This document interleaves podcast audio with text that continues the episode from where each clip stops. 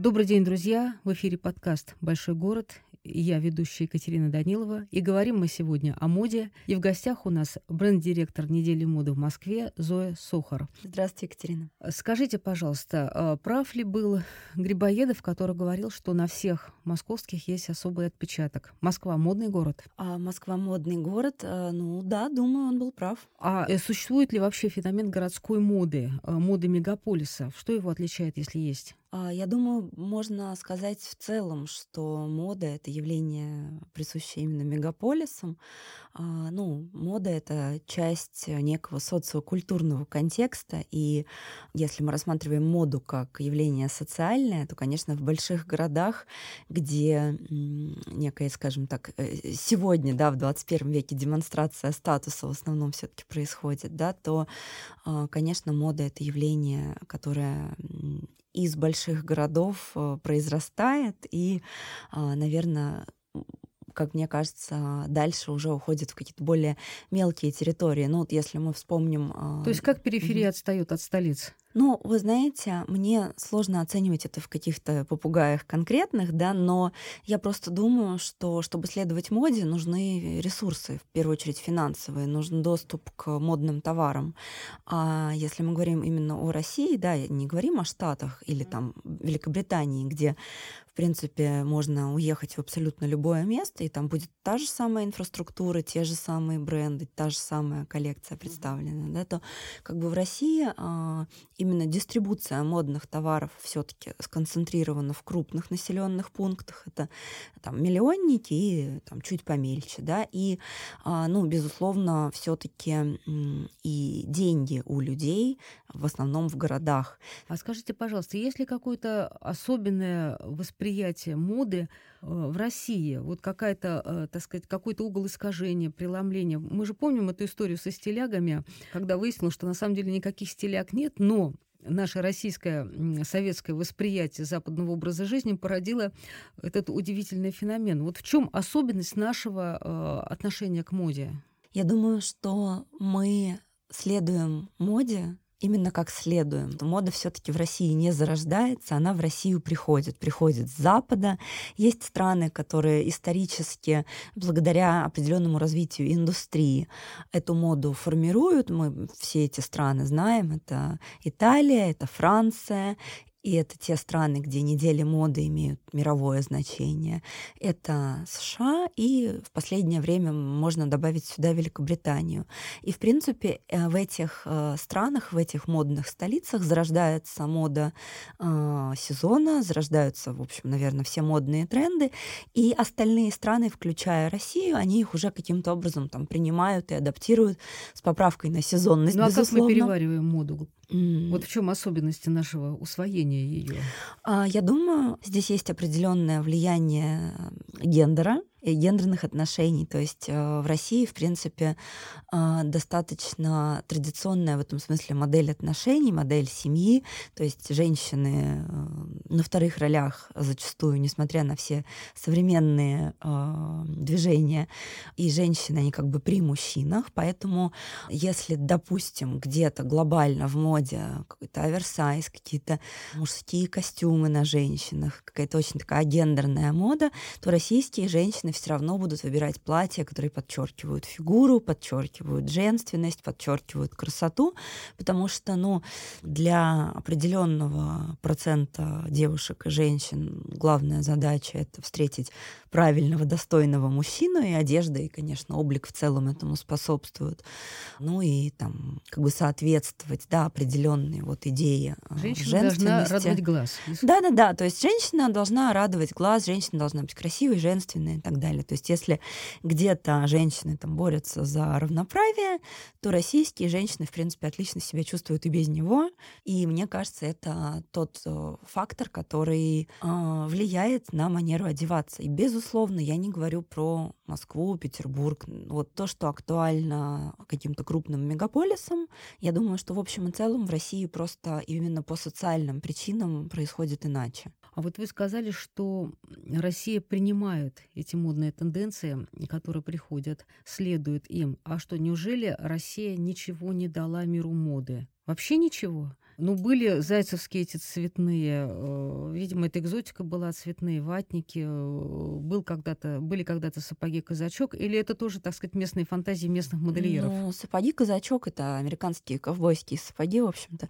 Нет, вы знаете, а, я думаю, что было бы большим преувеличением сказать, что Россия прям что-то дала, ну, Россия, наверное, дала Гошу Рубчинского, который позволил западному обществу по-новому взглянуть на российскую моду. Но вообще глобально я считаю, что у нас есть дизайнеры великие, которые делают э, модный продукт актуальный очень для современной России. А назовите их, пожалуйста. И э, если можно, для наших слушателей просто пару слов, в чем их э, фишка этих людей. А, это, ну, мне кажется, это такие имена, как Татьяна Парфенова, как Алена Ахмадулина. Это дизайнеры, которые переосмысливают российское культурное наследие и на основе него создают современный, актуальный, модный продукт. Кто еще? Вы знаете, есть ряд имен, а, скажем так, популярных на Западе, да, то есть это Ульяна Наших Сергеенко, имен. да, да, например, там Ульяна Сергеенко или а, Вика Газинская, или есть, например, еще Юлия Янина с брендом Янина Кутюр. Это дизайнеры, которые, ну, то, что называется, засветились на Западе, которые э, одевали западных каких-то селебрити звезд на красные ковровые дорожки.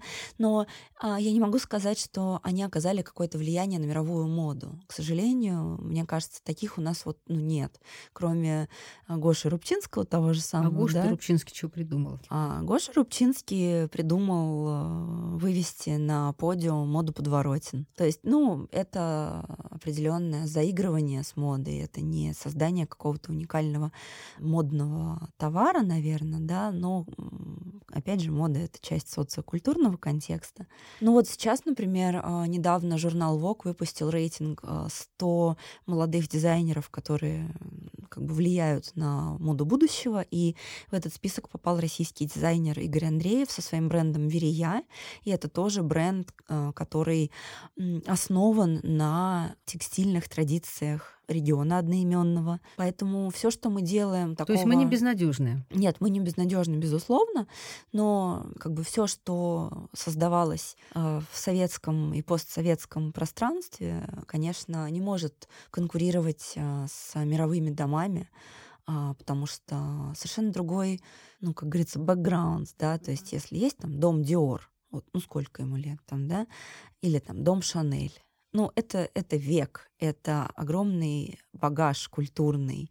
А то, что делают э, наши дизайнеры, оно не имеет корней. Вообще? Сколько лет нашему старейшему модному дому? Столько же, сколько современной России, да? Ну, ну да. примерно. Ну, можно надеяться, что у нас все впереди, ведь правда? Ну, я думаю, что современное молодое поколение дизайнеров, те, кто сейчас заканчивает британку, те, кто учится в высшей школе экономики, те, кто учится в университете Косыгина, я думаю, что у них есть шансы эту ситуацию поменять, потому что они уже являются частью глобального культурного контекста те, кто делал э, моду в постсоветском пространстве, не имели такой а, а вот для молодого дизайнера что интереснее? Остаться на родине и делать здесь свой модный дом и пробиваться на мировые подиумы или быстренько получить хорошую должность в мировом э, модном доме и пытаться реализовать себя там? Ох, ну, мне кажется, это два вообще глобально разных пути. Я думаю, что есть успешные кейсы, а, когда люди шли вторым путем и потом возвращались и здесь что-то создавали, потому что, ну, на Западе совершенно другой уровень развития индустрии, а, совершенно другой уровень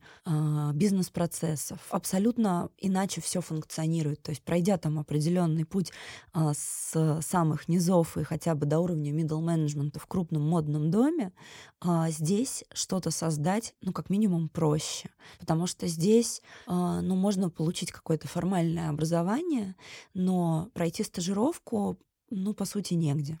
То есть а, мэтры как мне кажется, боятся пускать к себе а, молодежь, чтобы те там что-нибудь не украли какие-нибудь идеи. Ну и вообще как бы очень все закрытые, да, то есть нет такой открытости и желания а, делиться своими знаниями, опытом. Все как бы варятся в каком-то собственном соку и довольно с большим трудом выходят за рамки. То есть у нас есть, например, идеи, как там в рамках недели моды сделать какие-то коллаборации между мэтрами и молодыми дизайнерами. И не очень идет, да? Ну нет, как бы им это не нравится, им это не интересно. Вы уже сказали про неделю моды в Москве. Скажите, в чем ее особенность? Чем она отличается от недели моды в Париже, в Милане? Как мы знаем, например, во Франции индустрия моды — это одна из ключевых индустрий на федеральном уровне, на уровне государства. Ну, экономики просто. Да, это большая, значимая отрасль. Поэтому неделя моды как отраслевое мероприятие, коим она и является, это не какая-то тусовка светская, да, это отраслевое мероприятие а, то во Франции, которую вы приводите в пример, это является а, мероприятием с а, отраслевым влиянием и, а, соответственно, которая финансируется за счет государственного бюджета. А здесь у нас, к сожалению, ситуация иная. Мода не является фокусной индустрией для государства. То есть какие-то незначительные процессы идут, но чтобы российская индустрия моды конкурировала с французской, я думаю, нужно еще, ну, может быть, лет 300 и то. Вот, поэтому здесь все делается силами и руками энтузиастов. И, конечно же, к сожалению, имеет совершенно другой масштаб. Э, ну, несмотря на то, что, как вы сказали, вот мода на государственном уровне не очень поддерживается, но она поддерживается на уровне отдельных энтузиастов. Вот в вашем понятии, что такое модный человек? Ну, знаете, я думаю, что вот сейчас, да, там по состоянию на 2021 очень повлияли социальные медиа на восприятие модного человека. Я думаю, что сейчас в нашем сознании модный человек — это тот, который одет в модную одежду. Соответственно, мода предельно быстротечна, мода очень быстро меняется, обновляется. И, соответственно, модный человек — это тот, который одет в модную одежду. А я сейчас уточню свой вопрос. Слово мода-то оно происходит от латинского слова модус, мера. И мне еще всегда казалось, что все-таки там даже если человек одет в модную и очень дорогую одежду, но если он недоброжелателен, глуповат, если он плохо воспитан, разве можем мы сказать о нем, что он модный? Мне кажется, что это все-таки какое-то такое комплексное явление. Я думаю, что вы в данном случае выбрали а, одно из определений а, переводов, точнее даже сказать слово модус, да, mm-hmm. это а, для меня то определение, с которым я чаще в своей практике встречаюсь, мода — это образ, это некая форма, определенные часто сменяющиеся формы. И более То есть все-таки это, как говорил герой э, фильма Броневого в «Бароне Мюнхгаузене», это покрой, манишки, манжеты, оборки. Да, да, то есть э, мода — это формы, да, это, не знаю, прямые джинсы или джинсы клеш. Это индустрия, причем это очень крупная глобальная индустрия, четвертая или пятая по оборотам после сырьевых индустрий, фарм, да фармы, да. Мода это огромная индустрия, и когда мы говорим о моде, мы все-таки в первую очередь говорим именно об одежде, об аксессуарах. И э, модно... Он бы мог быть примером для нашей молодежи. Да, но на самом деле вот модно одетым может быть абсолютно любой человек, независимо от своих там характеристик личности. Поэтому для меня нет прямой корреляции между манерой одеваться и, скажем так, э, манерами, да. А мода и стиль? А это совершенно разные понятия. То есть между стилем и модой на самом деле есть огромная пропасть. Но если мы говорим о стиле, это может быть разная трактовка. Например, стиль 70-х или там стиль королевы Елизаветы. Да? То есть это некая образная система.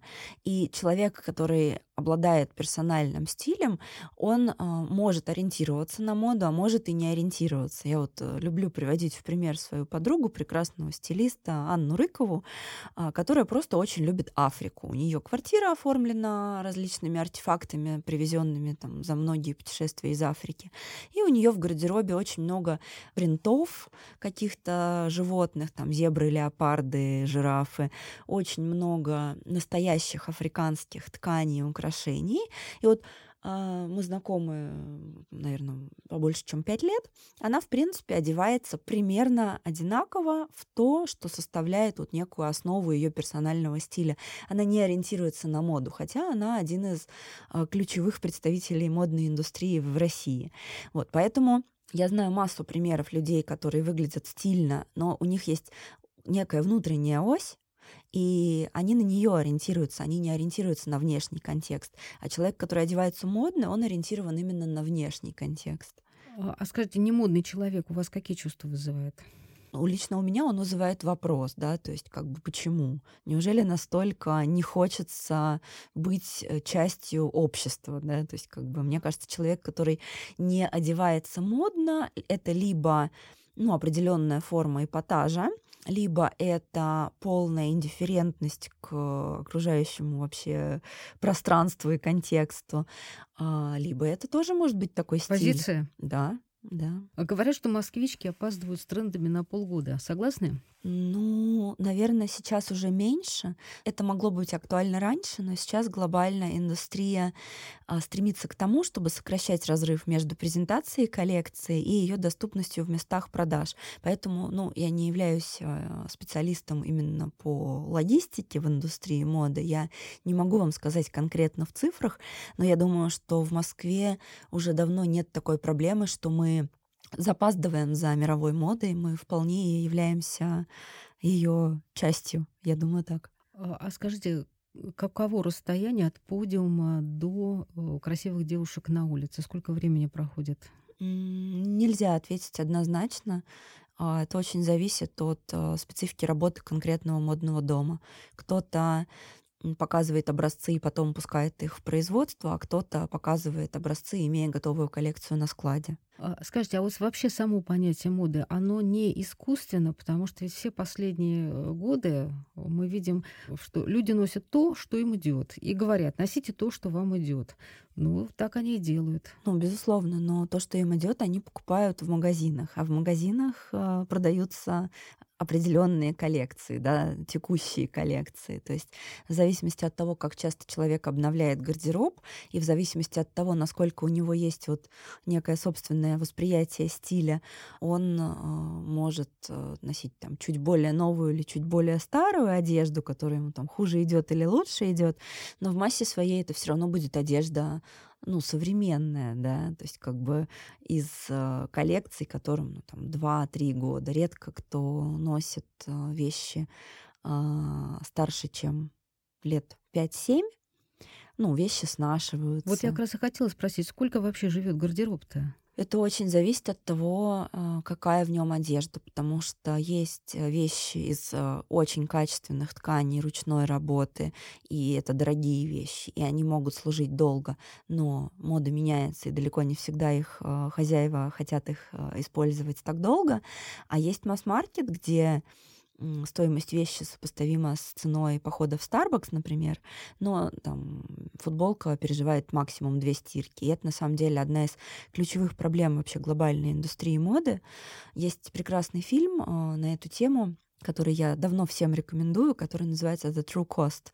В российском прокате он выходил под названием «Реальная цена моды», где специалисты как раз говорят о том, что если, там, например, ну, условных 50 лет назад мода — это была товары длительного пользования. То есть сейчас мода — это товары народного потребления, как вот, не знаю, там, продукты в супермаркете, а точно так же одежда в магазинах масс-маркет. Они, она не имеет ценности для потребителя. Поэтому огромное количество одежды оказывается на свалках в цивилизованных странах. При этом есть а, бедные, например, африканские страны, где у людей, в принципе, нет возможности покупать одежду. Я была в девятнадцатом году в ЮАР, я была в трущобах и была просто шокирована. И, например, в том же ЮАР а, максимальное вообще в мире расслоение между богатыми и бедными.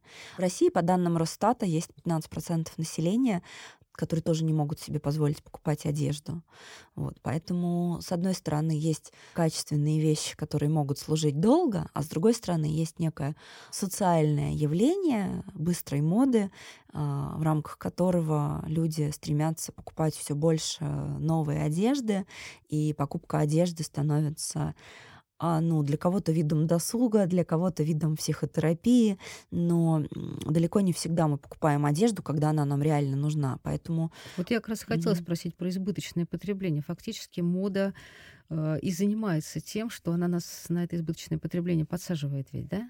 Ну, наверное, этим занимается абсолютно любая индустрия, в которой есть э, производство и маркетинг. В этом смысле мода не отличается абсолютно ни от одной другой индустрии. Можно сказать то же самое про автомобили, про гаджеты, даже, возможно, про книги, потому что это тоже определенная индустрия. И я знаю массу примеров, когда люди покупают книги и там, не читают их. Поэтому э, глобально есть э, тренд э, в сторону более устойчивой моды, более осознанного потребления. Мы стали участниками ассоциации индустрии эко-моды, э, которая создана в России буквально Кроссовки этим из мусора? А, да, переработка, апсайклинг, ресайклинг, zero waste — это все концепции, которые, к счастью, сейчас для все большего количества людей э, имеют какой-то смысл. И есть активисты, которые, а, ну, можно так сказать, ведут пропаганду сознательного отношения к моде и к одежде. Есть дизайнеры, которые используют принципы устойчивой моды в своем производстве, и даже э, в масс-маркете это тоже набирает все большие обороты. Э, ну, раз мы заговорили о технологиях, какие сегодняшние технологии оказывают самое сильное влияние на моду? А, ну, я думаю, а, основное — это появление цифровой одежды. То есть, э, если мы говорим о соцсетях и теме модных блогов, э, то, собственно, цифровая одежда позволяет сократить а, оборот а, физической одежды, потому что если тебе нужно фото в новой одежде, тебе не нужна физическая одежда, тебе достаточно цифровой. Я думаю, это основное. Плюс второе, что мне хотелось бы здесь отметить, это а, различные технологии дополненной реальности и виртуальная примерка. То есть, э, например, ну, вот, э, есть технологии, которые позволяют а, на себя примерить вещь или обувь перед покупкой.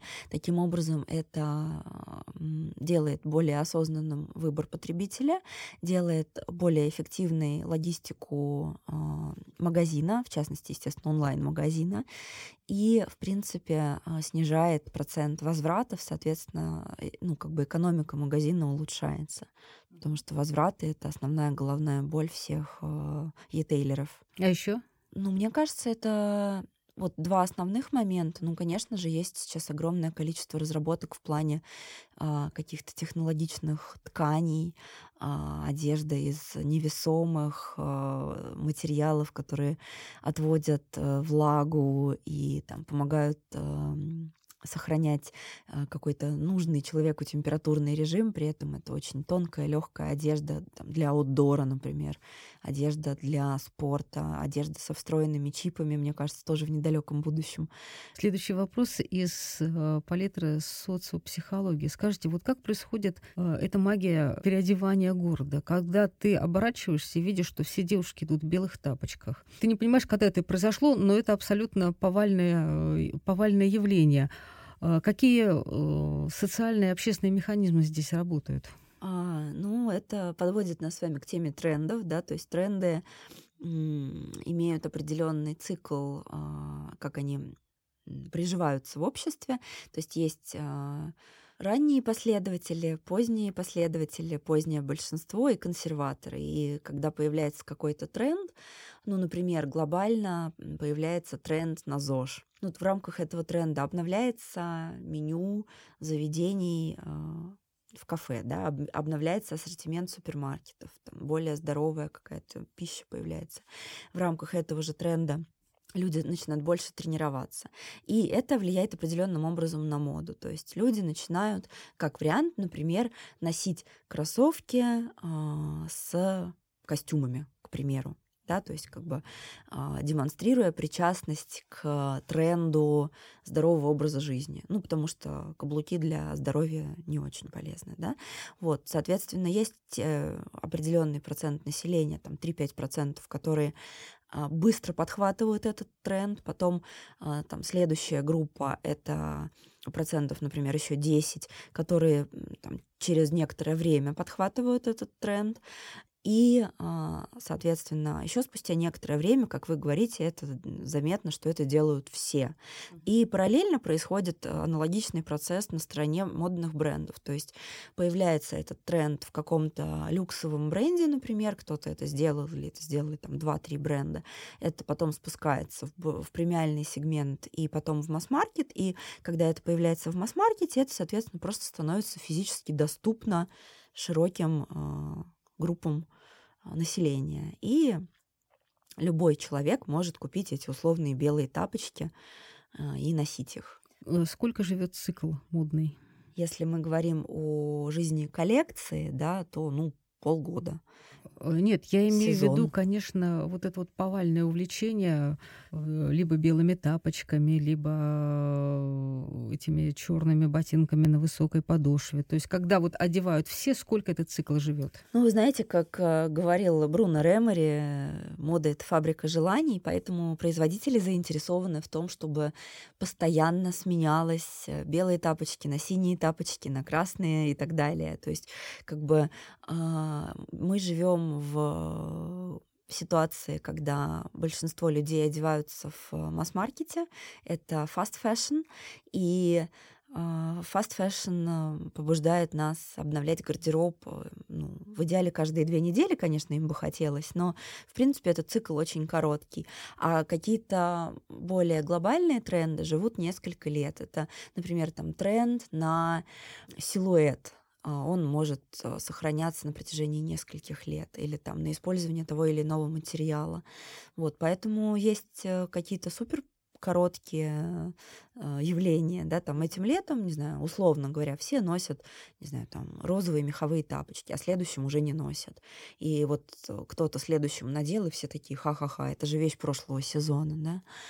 А есть какие-то вещи, которые не теряют своей актуальности? Ну, мы с вами живем в эпоху победившей толерантности и э, феминизма э, и борьбы с токсичной мускулинностью. Вот скажите, это все э, тоже оказывает влияние на моду? Вот судя по моде этого сезона, да, мы видим, что это широкая одежда, которая не подчеркивает талию, это широкие брюки. То есть это все влияние борьбы с мускулинностью? Ну, это скорее результат борьбы за равноправие, я бы, наверное, так сформулировала. Да, и это как раз то, о чем я говорила. То есть как бы глобально есть тренд на равноправие, да, что женщины требуют э, равных возможностей.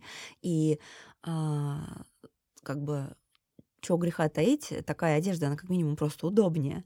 А с другой стороны, есть девушки, которые приезжают там, покорять Москву и делают это в облегающих мини-платьях на 12-сантиметровых каблуках.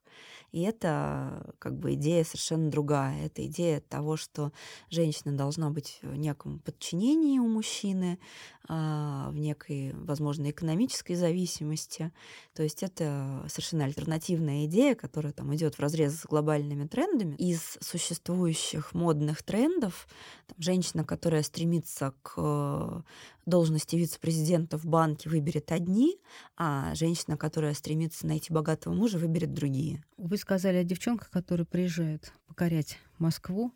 Э, дайте несколько советов. Э, какие три вещи должны быть э, в гардеробе у нее, и какие три вещи должны быть в гардеробе у молодого человека, который тоже приехал сюда учиться или работать? Ну, я думаю, что всем будет полезно иметь в гардеробе хороший деловой костюм, качественную обувь, которая имеет классическую форму, а, и, например, а, классического кроя плащ. Это такие вещи, которые, ну вообще классический гардероб, вещи классического кроя в целом являются, с одной стороны, если они хорошо сделаны, атрибутами статуса, а с другой стороны, ну, это такие нейтральные вещи, в которых можно приходить в совершенно разные места. Если ты пока не очень хорошо ориентируешься и не знаешь, чего ждать от людей там, в той или иной группе, да, скажем так, в которую ты там, идешь, то лучше соблюдать нейтралитет. А тогда зачем нам нужна мода, если лучше всего нейтральная классика?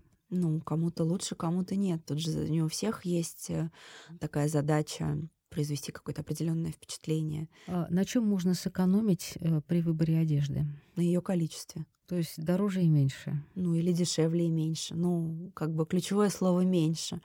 потому что, как мы уже с вами обсудили, в принципе, есть э, мода как индустрия, большая, глобальная, нацеленная на производство максимума товаров и извлечение максимума прибыли. И далеко не всегда человеку реально так много одежды нужно. А вот как раз скажите, что делать э, с лишней одеждой или одеждой, которая вышла из моды, или одеждой, которая перестала налезать, такое бывает. Э, ваш совет э, выбросить, э, кому-то отдать, Э, или там выставить на какие-то сайты обмена одежды, что с этим надо? Или ждать, пока мода совершит свой большой круг и вернется к этим силуэтам? Нет, ну конкретно эти вещи точно уже не будут выглядеть актуально, поэтому ну, выбросить, в принципе, плохая идея, сдать на переработку контейнеры фонда второго дыхания как вариант, или в благотворительные магазины, или выставить на продажу на многочисленных, к счастью, уже теперь а, ресейл-платформах а, от Авито до The Real Top, которые там сами эти вещи заберут, сфотографируют. Но мне кажется, что главная идея — это отнестись к избавлению от одежды максимально осознанно и не выбрасывать ее, потому что она будет разлагаться годами, а отдать туда, где с ней поступят э, ну, грамотно, да, либо кто-то будет ее носить, либо ее переработают и из нее сделают какую-то другую новую одежду или, не знаю, там, простыни в Икее. Мы начали говорить об избыточном потреблении. В шопоголике есть такие люди среди нас. Э, какие бы советы вы им дали, э, чтобы держать себя в руках, не покупать лишнего, ну и сохранить, собственно говоря, свои деньги. Ну, найти какое-то другое хобби. Ну как же, это же доставляет столько удовольствия. Ну, это не единственная вещь, которая доставляет удовольствие. Можно танцами заниматься, можно книги читать, можно в книжный клуб ходить. И как бы это удовольствие, которое можно купить за деньги, э, длится меньше всего. Удовольствие, которое достается тяжелым трудом, э, оно гораздо более глубокое. Поэтому если человек находится в поисках быстрого удовольствия, он с тем же успехом может съесть какой-то десерт и получить э, примерно тот же самый гормональный процесс в организме. А человек, который э, ну, как бы хочет себя чем-то порадовать, скорее всего, найдет альтернативные способы. А, вы давно занимаетесь модой. Скажите, вы до сих пор сохранили ощущение счастья, когда вы видите э, красивую вещь, которая вам идет и которую вы можете купить? Вы знаете, я очень люблю одежду принципе, я считаю, что мода в таком вот в, в широком смысле слова, да, не э, там магазины худи, а именно вот мода как искусство, это а, совершенно потрясающий вид искусства. А, для меня стоят э, где-то рядом э, мода, виноделие, а, например, и там скульптура, то есть это что-то рукотворное, что-то, что рождается в результате очень длительного, сложного, глубокого творческого процесса, но при этом это можно купить. То есть если, грубо говоря, там поход в какой-нибудь э, ну, не знаю, музей Виктории и Альберта доставляет мне удовольствие, но купить я эти вещи не могу, то мода — это как раз та платформа, на которой я могу и удовольствие получить, и как бы приобрести вещи собственность. Но должна сказать, что, конечно, с течением времени а, я, как правило, уже ограничиваюсь тем, что просто как бы наслаждаюсь видом и не стремлюсь э, иметь все это. В Москве кто лучше одет, мужчина или женщина? Женщина. Сохраняет ли э, справедливость выражение «встречают по одежке? Да, конечно, естественно. Всегда будет. И для вас это тоже важно? Ну, мы же с вами уже много раз как бы обсудили то, что мода — это часть социокультурного контекста. То есть а, это язык невербальной коммуникации. Если ты идешь ну, не знаю, например, на интервью в банк на позицию финансового директора в кружевном мини-платье и в сланцах, ну, какие у тебя шансы на успех? Никакие. Да, вот. То же самое, если ты идешь на свидание в черной водолазке и черном брючном костюме, то как бы ты демонстрируешь свою максимальную недоступность. Поэтому, выбирая одежду, мы, безусловно, можем управлять впечатлением Последний писк моды — это выражение э, имеет актуальность до сих пор? Ну, наверное, да. Как бы есть какие-то вещи, э, которые являются в тот или иной момент времени такими объектами желания. Спасибо огромное, Зоя. С нами была Зоя Сохар, бренд-директор Московской недели моды. Я Екатерина Данилова и подкаст «Большой город». Будьте красивы, элеганты, друзья. Свидания. Спасибо.